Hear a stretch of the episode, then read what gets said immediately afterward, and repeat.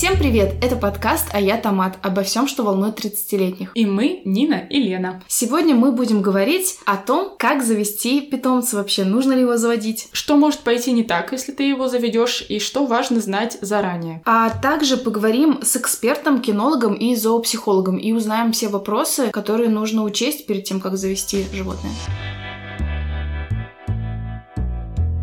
Что, надо сказать, я ненавижу животных? Да, когда мы решили записывать этот выпуск, мы надеялись, что у нас будет сейчас разное полярное мнение, и посмотрим. Сегодня мы говорим о том, как завести домашнее животное, вообще нужно ли его заводить, что это дает, а что еще это может забрать у тебя. А я сразу хочу сказать, что не то чтобы это прям то, с чего я хотела начать. Я в своей жизни неоднократно от разных людей и в каких-то там медиа, в каком-то чем-то контенте слышала такую фразу, что типа я вот больше больше люблю животных, и типа животные, они лучше, чем люди. Ты слышала такую фразу? Да, и неоднократно, конечно. И что ты о ней думаешь? Я действительно соглашусь, что некоторые животные действительно лучше, чем некоторые люди, правда. Меня жутко раздражает эта фраза, потому что это, как сказать, не матом, вранье. Да как это вранье? Нет, некоторые люди, смотри, почему так говорят? Потому что есть люди, которые эгоисты, есть люди, которые... Я про нездоровый эгоизм. Есть люди, которые подлецы. Конечно, есть маньяки, убийцы. Нет, я сейчас вообще называла просто наших знакомых.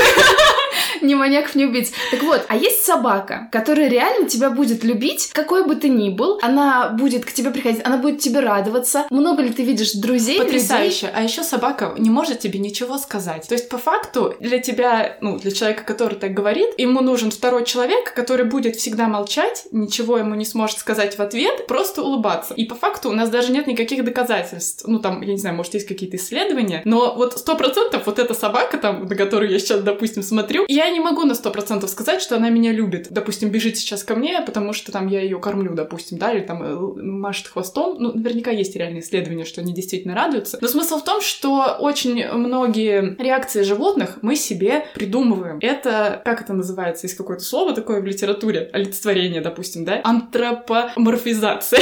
В общем, мы наделяем это животное положительными качествами человека, которые нам нравятся, которые нам хочется. Но по факту у нас, ну, это не обязательно во-первых, животное обладает этими качествами, во-вторых, то есть получается, что человек, который так говорит, он просто хочет себе объект рядом, а не субъект, который в чем-то может сделать то, что ему там не понравится. Э, исследования на самом деле действительно такие есть. Э, к сожалению, мы не сможем их сейчас здесь привести. Но точно есть исследования, что там собака там радуется тебе, там она испытывает определенные какие-то там эмоции и так далее. Я думаю, что снижать это все до того, что тебе просто нужен человек, который тебе будет радоваться в любом моменте, ну, наверное, неправильно, потому что собака тоже болеет, собака тоже капризничает, собака тоже ведет себя часто, ну, а-ля ребенка, наверное, как-то. Конечно, так я об этом и говорю, что собака, почему-то мы конкретно про собак, да, говорим, ну окей, собака тоже может на самом деле, у нее что-то может случиться, и она может там, блин, загрызть тебя, ну, по факту, да, и что, ты в этот момент тоже будешь говорить, что вот эта собака, она лучше, чем вот тот Вася эгоист. Но это же не так, блин.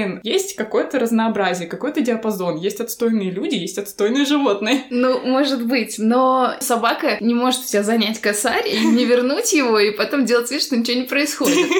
В общем, я думаю, достаточно для затравки. А теперь перейдем к тому, что же нам дает наличие домашнего животного. Лена считает, что ничего. Да нет, сто процентов что-то дает. Я это вообще не отрицаю. Ну, вообще-то у тебя был опыт жизни с животным. С каким? С котом. Да, я была маленькая, на самом деле, когда у нас был кот, и это было очень ну, короткое время, потом его, он уехал к бабушке, к нашей жить. Я, кстати, не помню, с чем это было связано. Лен, он, наверное, умер, а тебе просто сказали, Нет, он, он был жив точно. Я помню тот четкий момент, когда он умер, мы потом еще проговорим про это. Э, мне оставляла подруга, когда уезжала в отпуск своих улиток, и я с ними жила что-то типа недели две, кормила их, это интересный опыт. И еще у меня были растения, как они называются, мухоловки, хищные растения, жуть вообще они выглядели. Ну, честно говоря, и не удивлена, что ты не любишь животных, с учетом того, что с тобой жили улитки и вот эти мухоловки. Слушай, ну это вообще никак не связано, это просто как бы меня попросил друг, я согласилась с ними потусить. Но я тот человек, все говорят, что в детстве все дети хотят, просят у родителей там собаку или кота или кого-то еще. Я не просила никого у родителей, и больше того, я не хотела никого реально. Не знаю, я, кстати, заметила, что я действительно выделяюсь среди людей, то есть у меня больше нет знакомых, которые бы вот придерживались этой точки зрения. Я очень долго стыдилась этого, возможно, до сих пор стыжусь. А ты не думала, почему ты ничего не просила и не хотела, чтобы какие-то были животные? Не знаю, возможно, я злая. Мне просто не приходилось просить никаких животных у родителей, потому что изначально с самого детства у нас дома жили какие-то собаки. Ну, в смысле... Смысле, папа у Наши меня... тети, дяди, да? Да, папа у меня заводил собаку, с ней охотился, прям в доме жили. И потом со временем просто были разные собаки. Вот, даже один раз была такса, я помню, ну, просто нашли на передержке. Поэтому животные были всегда, единственное, у меня были вот хомяки. Хомяк, да, выполняет миссию показать ребенку смерть. Кошки всегда были, и я привыкла, что в доме, в принципе, есть животные. Довольно приятно, когда кошка ляжет на тебя, ну, то есть, как бы... Ну да, наверное. Я знаю, что мне как-то не приходило реально в голову даже просить кого-то, потому что я знала, что мне откажут. Почему-то, по-моему, у меня мама транслировала какую-то идею, что вот она против животных дома, и я уже не помню. Ну, я, честно говоря, не помню, что мне очень хотелось. Но вот моя сестра, как бы мы в одной семье живем, она постоянно кого-то просила, и в результате она реально завела кота, который в результате тоже живет у нашей бабушки, потому что она не смогла с ним жить, потому что у него жуткий вообще характер, он там всех причиняет всем увечья, наносит. И реально жуткое животное. Я прям не могу даже вот никак умиляться ему. То есть до этого у нас был кот супер классный, там, добрый Васька, я его действительно любила хоть. Как скажем так, я не люблю всех животных целиком по умолчанию, но каких-то конкретных я могу к ним испытывать какие-то добрые чувства. Давай вернемся к тому, что это дает. Я читала, что очень сильно полезно иметь животное дома, когда у тебя есть маленький ребенок, потому что это тренирует у этого ребенка там чувство ответственности, какой-то привязанности, то есть он понимает, что он не центр вселенной и там должен о ком-то заботиться. И еще я читала, что какая, якобы он как бы таким образом ребенок знакомится с какими-то еще микробами, которые приносят животное, и таким образом вероятность там аллергии или еще что-то снижается. Топчик вообще, да. То есть вроде как это хорошо и полезно. А с точки зрения ментального здоровья, вроде бы как научно доказано действительно, что общение там с какими-то животными, потому что они там действительно проявляют какую-то радость, э, не знаю, играют с тобой, оно действительно улучшает твое здоровье. Может тебя от депрессии, например, как-то спасти. Ну, кстати, я знаю, что в психологии как раз очень важна тактильная взаимосвязь с кем-то, да, то есть там даже говорят, когда ты с кем-то расстался, в смысле с партнером, когда ты расстался, то там надо ходить на массаж, чтобы тебя кто-то трогал. И я думаю, животные тоже могут выполнять вот эту функцию тактильную как раз-таки. Плюс еще ты, наверное, тренируешься терпимости, получается, да, животное может нагадить не там, где ты хочешь, да, испортить твои какие-то любимые вещи. Для тебя важны какие-то туфли, а в них нассали. А животное ты все равно любишь, и ты учишься вот принимать его таким, какой он есть. Но я знаю, что ты хочешь завести животное. Почему? Во-первых, в какой-то момент я боялась завести животное, и я тогда жила одна, и я подумала, что если я умру, то этот кот, оставшийся в моей квартире, сожрет мое лицо.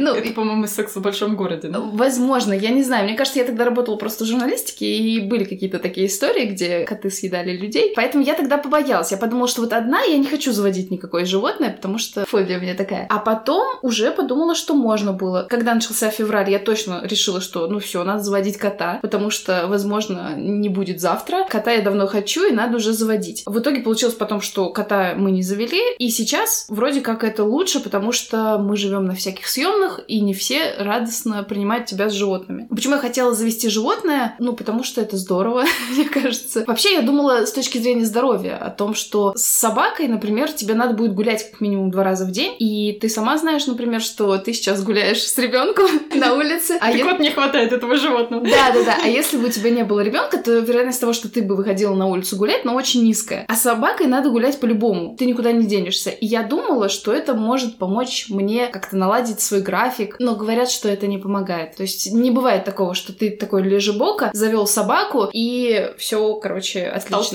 Да. Я раньше думала, что завести собаку это просто там, типа, вот я пришла в питомник, там, завела собаку, или кто-то там предлагает щенка, или ты нашел и так далее. Оказывается, ну, надо серьезно к этому делу подходить, потому что есть разные породы собак, и у разных пород собак реально разный характер. То есть я этого реально не знала. То есть, например, есть собака Джек Рассел, в маске была эта собака, может быть, помнишь в кино? Ну ладно, у Ольги Кравцовой эта собака.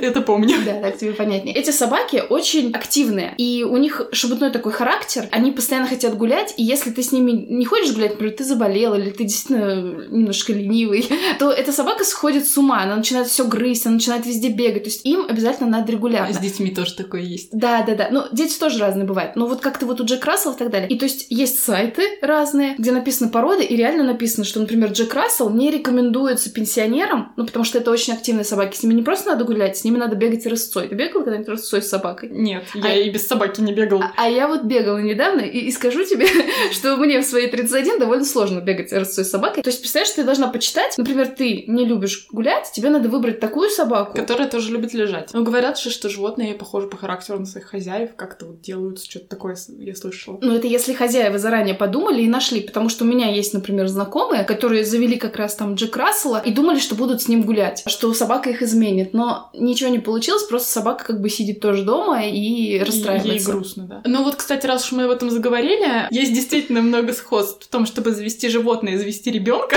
и маленькие дети, они на самом деле во многом схожи, там они тоже гадят где ни попади, тоже их нужно выгуливать, чтобы они скинули свою энергию, потому что там маленький ребенок он не может находиться в состоянии покоя и начинает дуреть, и там тоже может произойти много всего неприятного. Все, это все, что я хотела сказать, что дети похожи на животных. Ну вот если выбирать между завести собаку или завести животное, то мне кажется, что все-таки больше радости тебе даст собака. А вот у меня в корне противоположное мнение диаметрально. Я считаю, что если это тебе доставит одинаковое количество проблем, то, конечно же, для меня это очевидно, что нужно выбирать ребенка, а не животное, потому что, блин, ну, моих ресурсов не хватит на двоих их. Ребенка я все равно так или иначе там хочу, это как бы что-то произошедшее из меня. Ну, я думаю, что на самом деле люди, которые заводят животных, они испытывают, наверное, к ним такие же чувства, какие я испытываю к дочери. Ну, то есть там больше это действительно не про логику, а про чувства, про эмоции. Просто я реально не испытываю чувств к собакам, я их боюсь. Поговорим как раз, что может пойти не так уже, когда ты завел животное. Ты можешь оказаться не готов к тому, что с этим животным у тебя дома появится,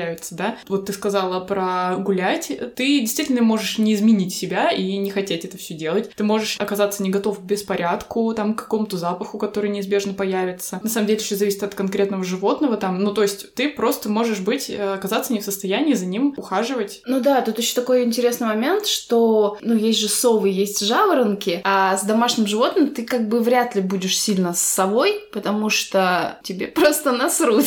ну, потому что э, собака реально рано встает, хочет идти куда-то в туалет, а если ты хочешь поспать, ты не можешь ей сказать. Вернее, ты можешь ей сказать, я знаю такие случаи, когда ты говоришь, подожди, подожди, подожди еще полчасика, подожди, подожди, ну, как будильнику. Mm-hmm. Только потом реально у тебя лежит куча какая-то. То есть... Есть вроде какие-то собаки, которые там могут на пеленку куда-то что-то сходить. Еще такой момент, действительно, ты говорил вот про детей. Я знаю истории, когда есть дома собака, но или кот, допустим, но с появлением детей ребенок, естественно, забирает там все внимание, и домашние питомцы либо теряют это внимание, либо вообще нет никакой возможности за ними ухаживать и вести такой же образ жизни, как до этого. Ты должен как бы заранее продумать, и я об этом тоже, это меня тоже ограничивает, например, что, возможно, я сейчас заведу собаку, может быть, я смогу наладить какой-то график, а потом, если я заведу ребенка, то мне будет уже сложнее, с учетом того, что мой партнер, например, не хочет собаку, сразу мне говорит, что если что, я буду с ней гулять. Ну вот я просто уже заранее просчитала, что я вообще не готова к этому ко всему. Ну, может быть же кошка или хомяк? Ну вот, наверное, кот — это максимум, что я готова была рассмотреть. Кстати, все остальные животные, кроме кошек и собак, я вообще не понимаю прикола.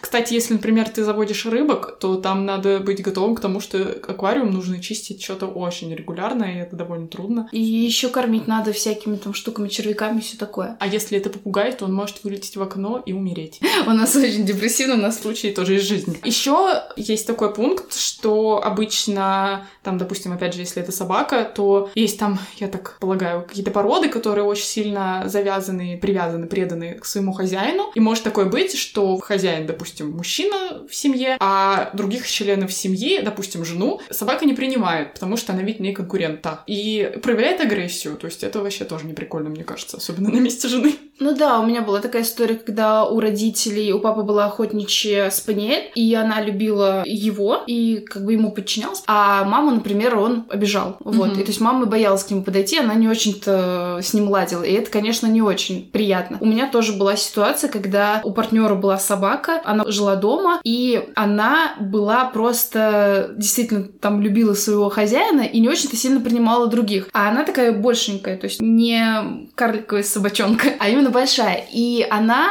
во-первых, довольно себя агрессивно вела, она могла на тебя лечь. Потом я узнала, что когда собаки ложатся на тебя, то это таким образом они показывают, что они как бы доминируют.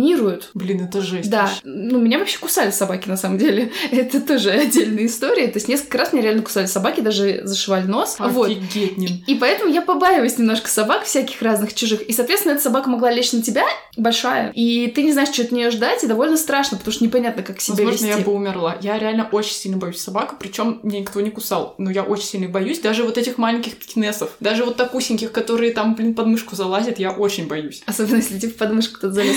И еще я хотела рассказать про эту собаку, что также она себя вела довольно агрессивно, когда ты хотел выйти из дома. То есть это реально абьюзер какой-то. Я сейчас подумала. То есть, например, партнер мог спокойно уйти, мог сказать своей собаке «сиди, жди», а если я оставалась одна дома с этой собакой, и я хотела уйти, он не давал. То есть вставал именно у двери, рычал, прям скалил зубы, ты пыталась как-то себя вести, вроде ты знаешь, надо быть уверенной и так далее, но тебе все равно довольно страшно. И я прям помню, что я старалась не оставаться никогда одна с собакой, если мне надо куда-то уйти, потому что, ну, если, например, там кто-то пошел в магазин, да, ты там сидишь с собакой, все нормально, но если тебе тоже надо выйти, то все. Ты вот сейчас говоришь, и я поняла, что я бы, наверное, никогда не смогла встречаться с человеком, у которого есть э, животное, ну, вот как минимум собака, потому что, ну, это настолько вот для меня животный страх, что, ну, мне кажется, это невозможно с этим смириться вообще никак. При том, что сейчас вот мой партнер иногда говорит о том, что он хотел бы собаку, но э, не в квартире, а там, если мы будем жить в доме, чтобы она могла жить на улице, но я все равно, на самом деле, категорически против, я вообще даже не представляю, как это вот Да, это надо учитывать. Очень часто же люди заводят собак вместе с кем-то. Типа, мы пара, и давай-ка заведем собаку. Собаку заводят, все хорошо, потом люди расстаются, собака остается. То есть, э, в лучшем случае она остается с кем-то, в худшем ее отдают просто вообще в приют, то есть, потому что никто не может с ней, там, не хочет, да, то, что совместно Ну, это вот хотели. как раз, э, да, э, что может пойти не так, у тебя могут измениться жизненные обстоятельства. Вот как ты говоришь, может распасться пара, или может случиться переезд, как вот сейчас это у нас все было, да, и как выяснилось, переезжать с животным значительно сложнее, чем без животного, там что-то много надо делать, всяких прививок, паспорта, чипы и все такое прочее. Ну, у меня есть знакомые, которые вот выезжали с животными, а есть знакомые, которые действительно отдавали куда-то э, там родителям или кому-то, потому что не было совсем никакой возможности вместе с ним уехать. То есть это все тоже как бы нужно заранее, наверное, иметь в виду. Например, такой момент, если ты любишь путешествовать или тусить, то собака это тоже довольно проблемный э, экспонат,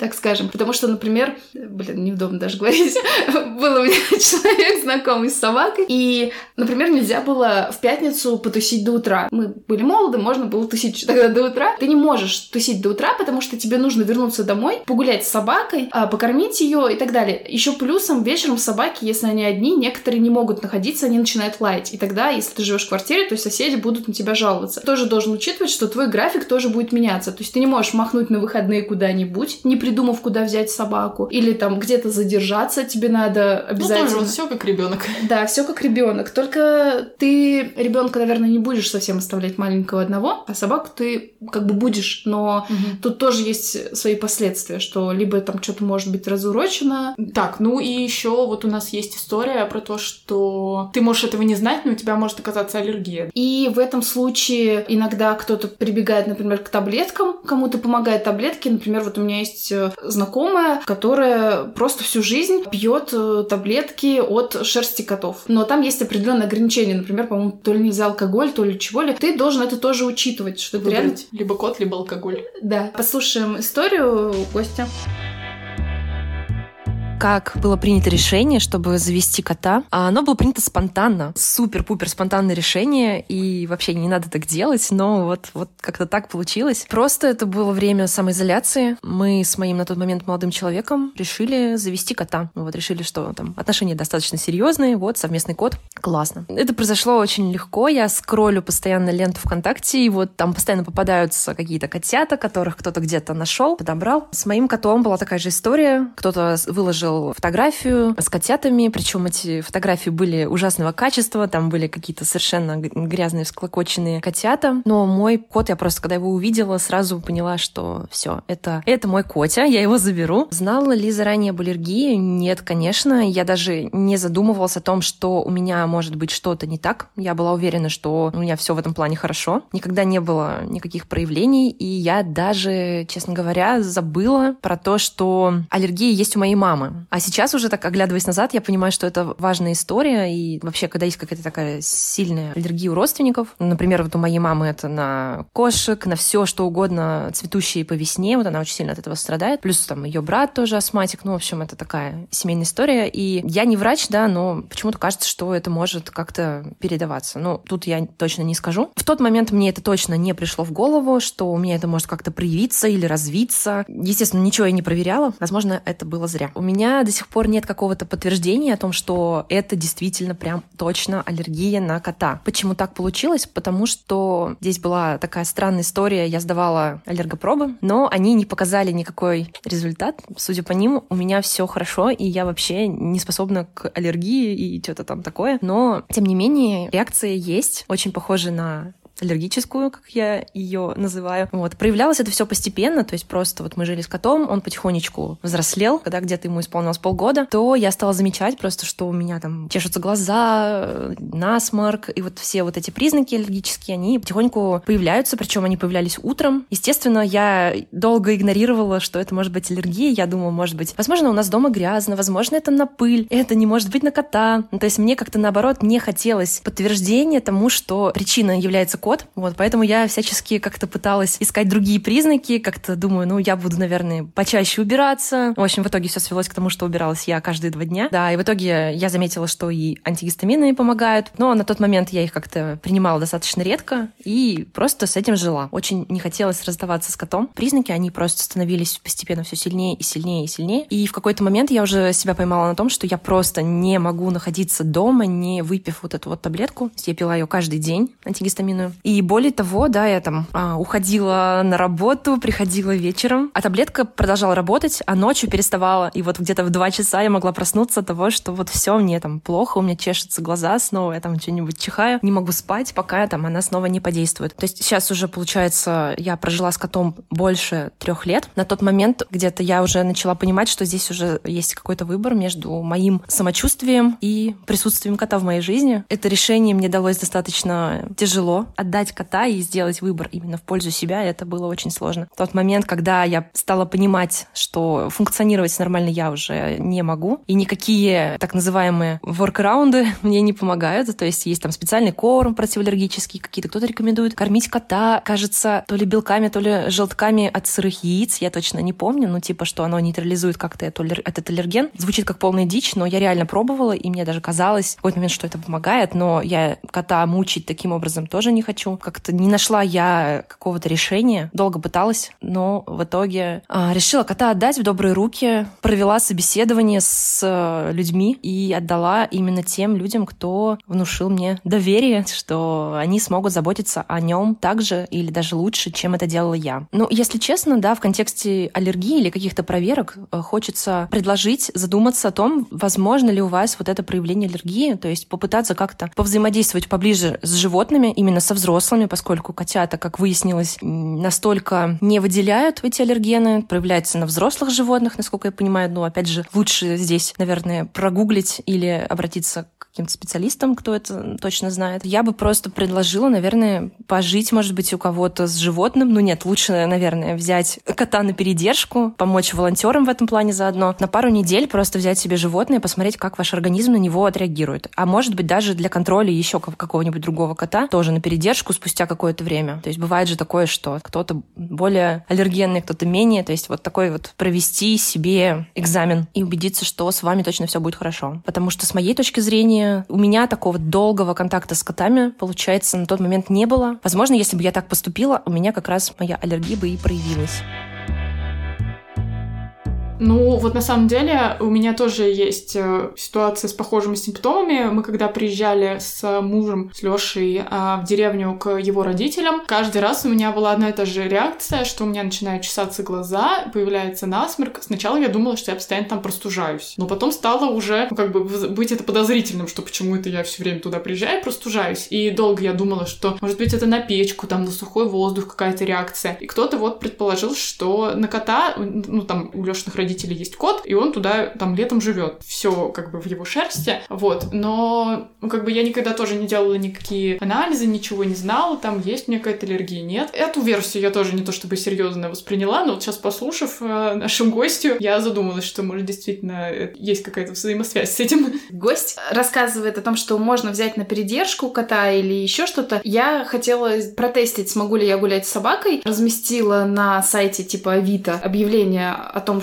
что готова предоставить такую услугу, как выгул собаки. Вот нашлась собака, я с ней гуляла пару раз. Подумала, что да, прикольно, что я бы, наверное, хотела бы так гулять. Но, естественно, что я это делала не каждый день. То есть, если бы это было каждый день, то, может быть, я бы яснее поняла. Был такой вариант взять собаку на передержку. Я очень хотела это сделать, типа взять на неделю, посмотреть, как вообще я буду жить с собакой, как мне с таким графиком. Но встал вопрос о том, что действительно там хозяин дома не разрешил. И даже на передержку взять небольшое животное. Ну и получается, что нужно сделать или знать заранее, прежде чем ты решаешь вот сделать этот шаг и взять животное. Потому что, ну, наверное, все это понимают, но еще раз проговорим. Нельзя, взяв какое-то животное, потом просто выкинуть его на улицу и сделать вид, что так и было. Ну, выкинуть на улицу, ты уж говоришь, радикальные методы. Есть же как бы действительно отдать кота. Но, насколько я знаю, я, конечно, не общалась с зоопсихологами, но для животных это тоже стресс. Даже если их отдают в другой дом, то все равно это стресс. Конечно, вот наша героиня рассказывает, что она там провела собеседование, и это очень круто, она там нашла людей, но не часто у людей есть возможность проводить какое-то собеседование, и сложно, допустим, узнать, а что там за семья. Там есть же жуткие истории, когда берут собак домашних, например, сажают их потом на цепь. Но все равно ты, если берешь животное, ты понимаешь, что ты теперь несешь за него ответственность, и, ну, как бы дальше твоя судьба, его судьба связана с твоей судьбой. А еще, кстати, мне реально приснился сон, что я завела кота, это был мерзейший кот, просто какой-то, я не знаю, что он там делал, но просто, не знаю, хотел сказать, рамсы попутал. Ну, в общем, короче, очень какой-то ужасный кот. И я расстраивалась и думаю, все, у меня теперь живет ужасный кот, и я должна с ним жить, я должна его куда-то деть. Потом проснулась такая, думаю, хорошо, что у меня нет. У меня в юности такие сны были про мужа. Мне снилось, что я вышла замуж за какого-то ублюдского человека, и теперь должна с ним разводиться. Кому кот, а кому муж. Так, э, что еще нужно? Ну, сдать анализы, да, на аллергию, как бы это понятно, наверное, уже из нашей истории. Нужно еще понимать, что вот животное ты заведешь, и оно будет реально членом твоей семьи, и у него должно будет быть личное пространство во всем, как бы в доме, в котором ты живешь, в твоей жизни, там, в твоем бюджете. А есть тоже у меня такая история. Моя подруга завела с молодым человеком кота. Все как бы замечательная история, но в какой-то момент у этого кота оказалось очень там какое-то серьезное заболевание, но я так понимаю, оно для котов частое, там что-то с почками или с чем-то таким. И, в общем, все это превратилось в очень трагичную историю, когда они ездили в другой город, там этого коту делали операцию, а, клали его в реанимацию, то есть очень много стресса и очень много денег, потому что все это, естественно, не бесплатно. Насколько я знаю, у нас нет для животных обязательного медицинского страхования, когда государство все это тебе покроет. То есть это все из твоего кармана, и если ты как бы на это не рассчитывал, то есть как мы думаем, да, что максимум наши траты будут там на корм, хотя корм на самом деле хороший тоже нормально так стоит. То есть если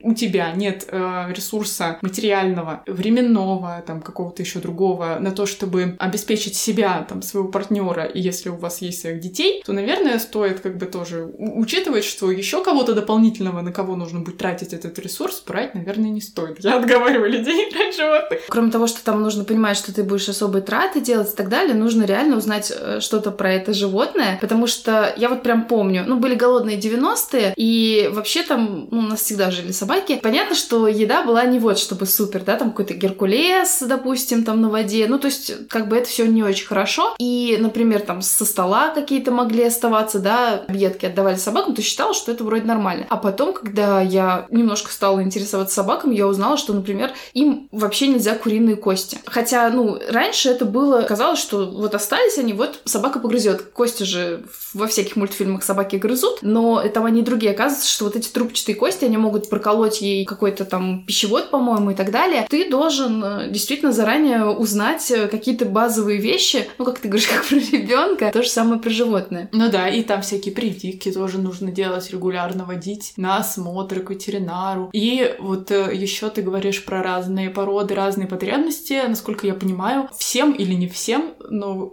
каким-то точно собакам и животным еще обязательно нужна тренировка, какой-то тренер, который будет обучать чему-то, там, какому-то поведению, что-то такое. То есть ты должен узнать, как правильно вести себя с этим животным. Так, у нас сегодня эксперт, кинолог, зоопсихолог, создатель онлайн-школы, писатель, автор бестселлера «О чем молчит собака», блогер, популяризатор гуманного воспитания животных Ника Кидман. Ника создала онлайн-школу, в которой прошли обучение около 20 тысяч человек. Школа – лауреат двух всероссийских премий в области образования. Еще у Ники есть подкаст «Собака в большом городе» для тех, кто ну, интересуется темой животных, и там есть прям полезные лайфхаки. И мы узнаем э, у Ники, любой ли породе собак нужны тренировки, в чем они заключаются, что они дают, какой воспитательный процесс, и есть ли действительно совсем не агрессивные животные.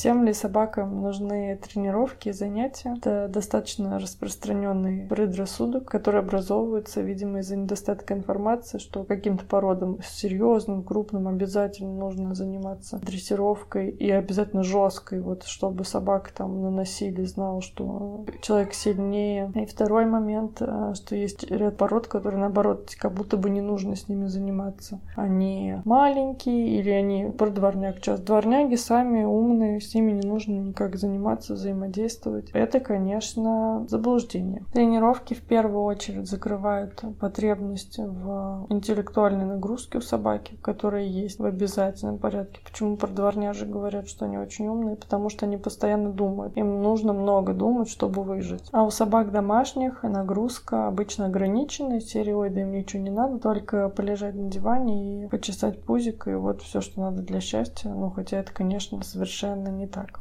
Также воспитание дает вообще собаке базу того, как ей взаимодействовать с миром и дают возможность хозяину выстроить контакт с собакой, выстроить отношения, выстроить привязанность, на основании которой собака будет за ним а, двигаться, следовать без как выстроенного, выстроенных отношений это невозможно. Это возможно только на насилие. Но насилие не равно э, любовь там, и счастье, ради которых, в принципе, заводят собак. Нет, э, нет таких животных, которые совершенно не агрессивные, потому что агрессия — это вообще очень важная эмоция, который помогает живому организму изменять обстоятельства и условия вокруг себя. Без агрессии ты не выживешь. Человеку, чтобы сказать нет, нужно использовать агрессию. Вот оно там вложено, да, эта эмоция, это слова нет. Неважно, в открытой яркой агрессии или в очень спокойной, устойчивой. То же самое собаке. Нужна агрессия, чтобы защищать себя, чтобы защищать то, что ей дорого, чтобы показывать свои границы у животных, точно так же, как у людей людей есть свои личные границы, которые часто нарушаются, например, у маленьких собак, что их очень много носят на руках как вещь. А на самом деле животным это не нужно, он не хочет.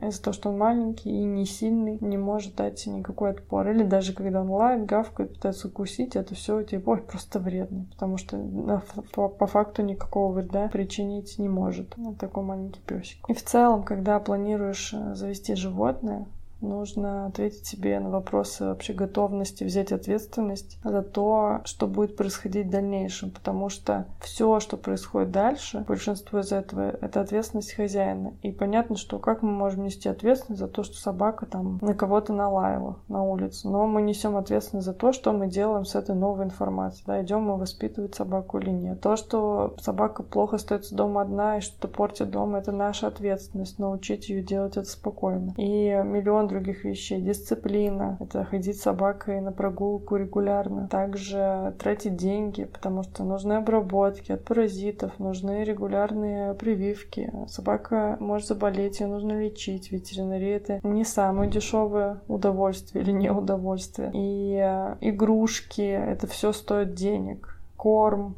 это все ресурсы временные, ресурсы энергии нужно на это тратить и ресурсы финансовые.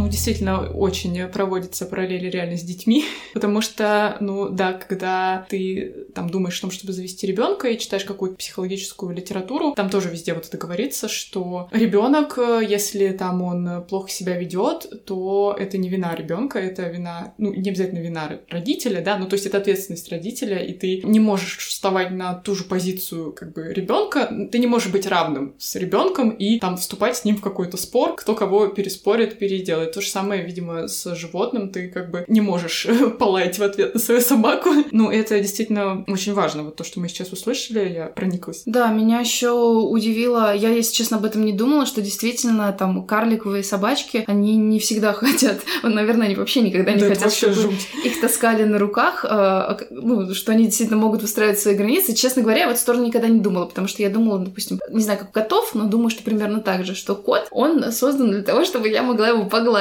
Но- Пожамкать. да, да, но на самом деле, конечно, не зря же они хвостом виляют, и, в общем-то, они не очень-то любят, когда их трогают, и они сами обычно, коты, наверное, если ты помнишь, ты его берешь, он с тобой не хочет сидеть, а вот сам он придет, когда ему в кайф. Ну да, личные границы, видишь, реально у всех есть. Удивительно, что я только сейчас это поняла.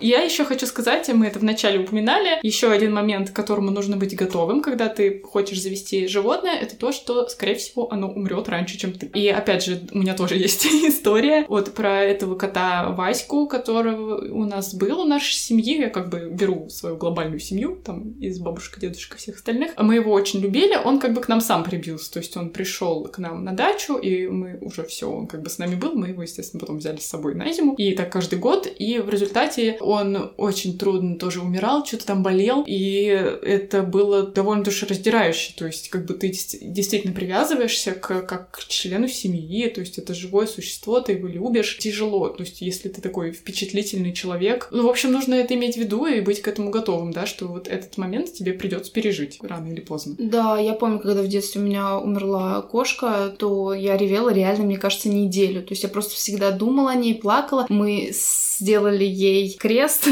Да, да. нарисовали портретик, ну, дети, я имею в виду, сделали, ходили, там, цветочки клали. Ну, то есть мы реально очень сильно проживали это, переживали. Ты, когда заводишь животное, я не знаю, как быть, когда оно действительно умирает, как объяснить ребенку, потому что вот эти истории, насколько они гуманные, что песик поехал там в лучший э, мир, ну, имеется в виду, там, например, в «Друзьях», может, помнишь, тот момент у Росса умерла какая-то собака, по-моему, и ему сказали, что на самом деле эта собака уехала в какой-то специальный а там Диснейленд для собак, и она там постоянно тусит и радуется. И он там об этом знал только в взрослом возрасте. Или, например, я знаю истории, когда подруга завела шиншиллу, шиншилла жила, все здорово, у нее дети маленькие, и потом в какой-то момент шиншилла умерла, и она, чтобы не объяснять, э, что случилось, она просто завела другую шиншиллу, также назвала ее, и вот она перманентно живет у них, видимо, я не знаю, до следующего раза. То есть не знаю, насколько, как надо с детьми это тоже проговаривать, с, любым, с любыми. Я слышала две разные точки зрения, поэтому не могу ответить на этот вопрос. Я знаю, я знаю, что есть точка зрения, что детям не нужно вообще рассказывать про смерть, максимально оттягивать этот разговор. А есть другая точка зрения, что ребенку нужно по факту говорить правду, да, то есть что-то произошло, и пытаешься на уровне ребенка, понятное дело, не пугая там его не как-то не вгоняя в стресс, но в понятных ему понятиях объяснить, что вот там такое произошло, в этом нет его вины, там обязательно вот это надо проговорить. Мое мнение, это вот, наверное, больше вот эта точка зрения, потому что и как бы родственники тоже могут умирать, не только животные, и как бы, ну, ты же не будешь рассказывать, что бабушка уехала и больше не вернется, как бы, ну, такой, наверное, логично с детства встраивать с ребенком диалог такой, основанный на честности. Есть еще отдельный момент, который тоже меня сильно волнует в животных,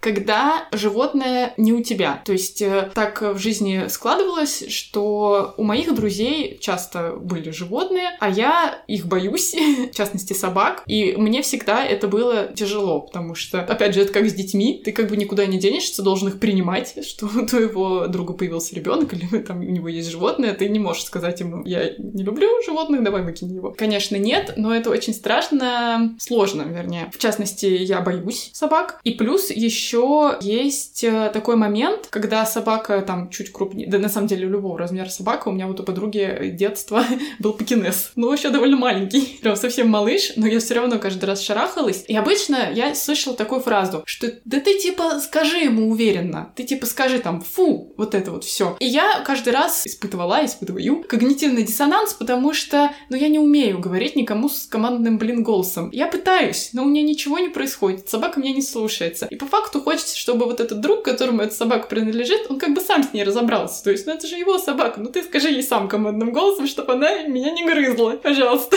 Происходит какое-то недопонимание, что-то в этом есть. Да, я хотела еще рассказать про страх собаки. Ты говоришь, ну вот ты сам скажи ему, это же твоя собака. Собака. У меня была такая история, когда я шла, по-моему, с другом по улице, и вдруг бежала разъяренная большая собака в нашу сторону. Я испугалась. Меня вроде там спросили, а что такое, что ты боишься? Это же просто собака. Я говорю, да это моя собака.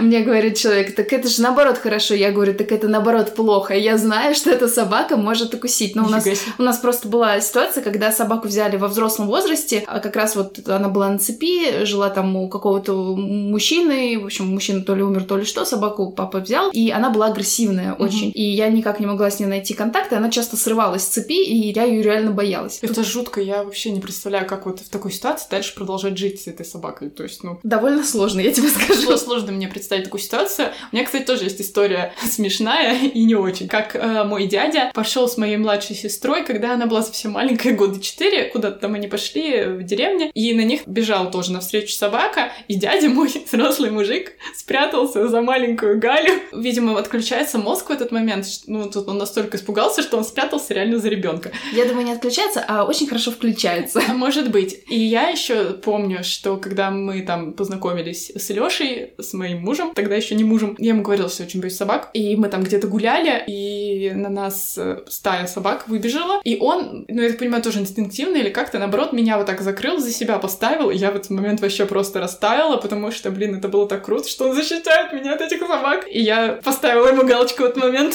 за плюсик. А на самом деле там были маленькие таксы какие-нибудь просто? Нет, это были вот такие собаки, вот как на помойках обычно, как бы крупные реально. И я причем знаю, что он тоже боится собак. Но, может быть, не так сильно, как я, а может быть, у него есть какое-то благородство. Какое-то. Еще хотели поговорить про личные границы. У меня были такие ситуации, когда действительно собака живет в доме, собака довольно большая, ее как бы воспринимают как члена семьи, но это так вроде и должно быть, да, как члена семьи. И, например, принято, что собака может есть с тобой из одной тарелки. То есть, например, ты что-то покушал, у тебя что-то там осталось, и ты эту же тарелку даешь собаке вылезать, она ее вылизывает, а потом ты ее типа моешь. И меня это всегда очень сильно коробило. Я не знаю, насколько это вообще нормально, не нормально, но просто я с этой собакой не в таких отношениях. Но я тоже ем, получается, из этих тарелок, потому что, ну, как бы все равно ты там помыл как-то, но все равно ты, собака ела из этих тарелок. То есть у меня в семье были разные всегда. Есть тарелка для собаки, для человека. Когда вот это вот все путается, то я испытывала, ну да, наверное, типа отвращения, и такой ком у меня был шерсти в горле, что мне ну, казалось, ну, я что... прекрасно тебя понимаю. А ты пыталась проговаривать это как-то с ну, человеком, с хозяином собаки? Да, и мне сказали, вот таблетки от глистов,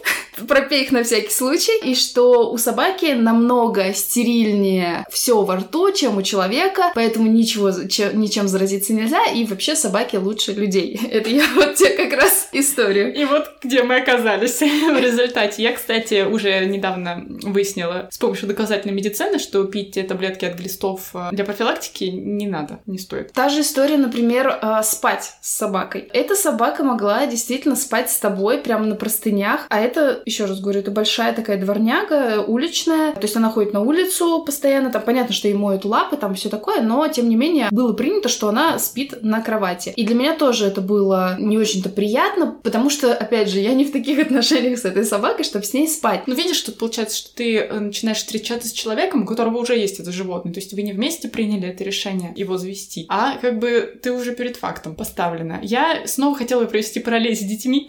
Я сегодня отвечаю за это направление нашего подкаста. Про поводу прощения как раз и всего такого, что тоже тут есть такой момент, когда ты родитель вот этого конкретного ребенка, его какие-то... Все, что из него выходит, не вызывает у тебя такое отвращение, как, возможно, вызывает у других людей. И у меня были такие ситуации, когда я, может быть, немножечко обижалась там на сестру или на кого-то другого, что типа, ну а чё вот ты мне говоришь не класть грязный памперс на стол? Типа, он закрыт, и ничего в этом такого нет. И только потом уже я поняла, слава богу, что все таки я поняла, что, ну, действительно, это для меня ничего такого, а для как бы человека, ничей это ребенок, для него действительно, может быть, это неприятно и противно. То есть, как бы нужно это иметь в виду, если ты хозяин, что другие люди, они не выбирали жить с твоим животным, взаимодействовать с ним, как и с ребенком. Подписываюсь. Плюс один. Давай узнаем теперь у эксперта. Ника расскажет нам, можно ли вообще научиться командному голосу, правда ли, что собаки чувствуют, что ты их боишься, и как вообще с этим взаимодействовать, и узнаем, есть ли какая-то опасность есть из одной посуды.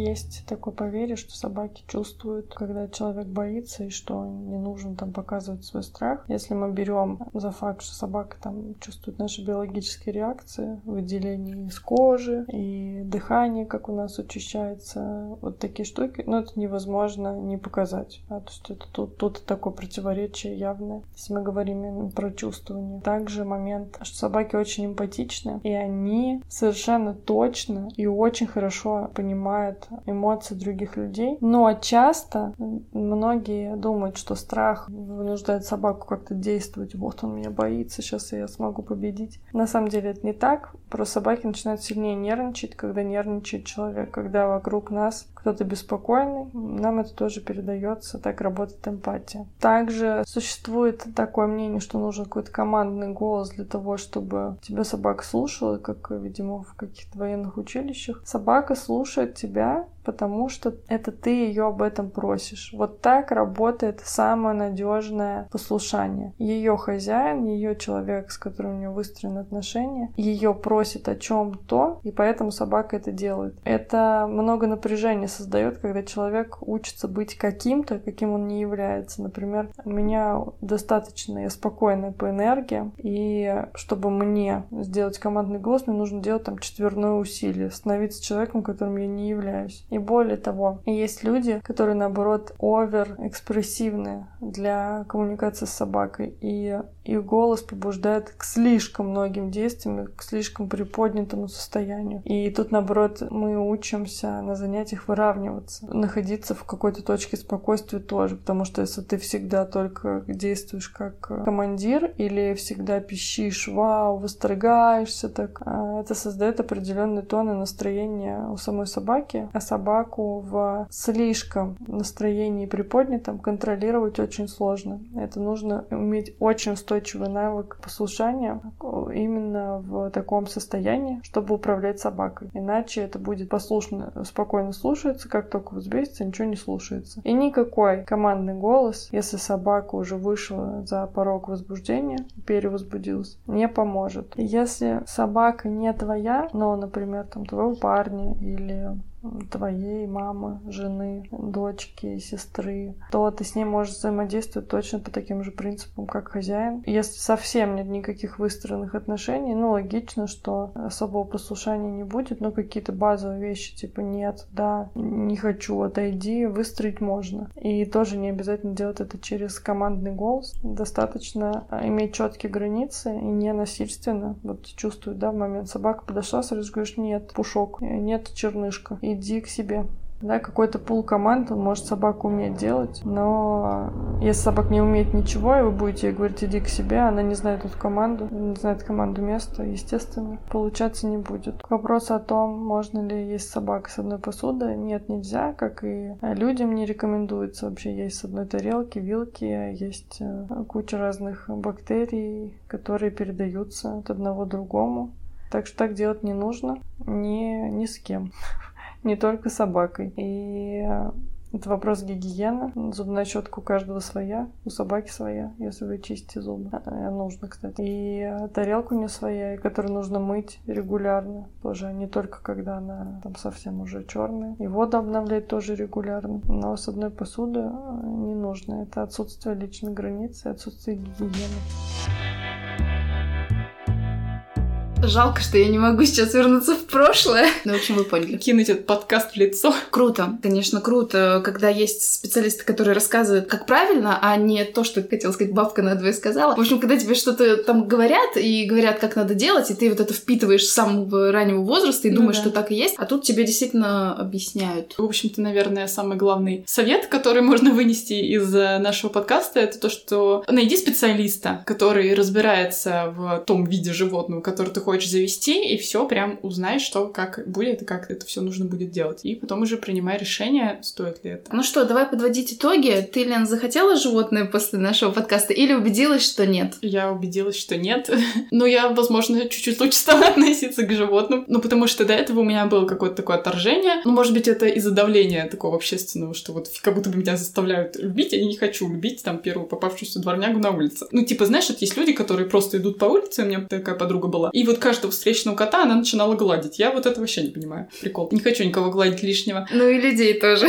В том числе. Но это прикольно. Мне понравилась мысль про личные границы и про ответственность реально человека за свое животное. То есть, по факту, я не должна обижаться на животное, я должна обижаться на его хозяина. Все верно. А я думаю о том, что если все-таки получится где-то заземлиться с с местом пребывания, то я, наверное, все-таки заведу животное. Но, возможно, побольше почитаю действительно, послушаю заранее. Спасибо, что дослушали этот выпуск до конца. Подписывайтесь на нас в соцсетях. Мы есть э, ВКонтакте и есть в другой известной запрещенной соцсети. Ставьте нам, пожалуйста, если у вас Apple, ставьте нам звездочки и пишите комментарии на Apple подкастах. И на Яндексе тоже ставьте сердечки, если вы слушаете нас там. Рассказывайте о нас своим друзьям. Вы можете нас отметить. Ссылка Ссылка на этот эпизод вы можете взять в описании к выпуску и прикрепить ее, например, в сторис. А еще у нас есть платформы по поддержке донатами. Это Boosty, если вы находитесь в России, Patreon, если вы находитесь не в России. И также вы можете задонатить, э, не подписываться на ежемесячные платежи, а задонатить нам за какой-то конкретный выпуск. Например, вот этот вам понравился, и вы можете на Boosty нам какую-то денежку перечислить. Слово денежка дурацкое. Если вы э, подпишетесь на нас э, на этих платформах, то вы можете получить доступ в чатик «Томатная паства» и обсуждать выпуски. И это был последний выпуск второго сезона, и мы уходим на каникулы. Мы уходим на каникулы на лето, и мы хотим предложить вам, людям, которые дослушали до этого момента,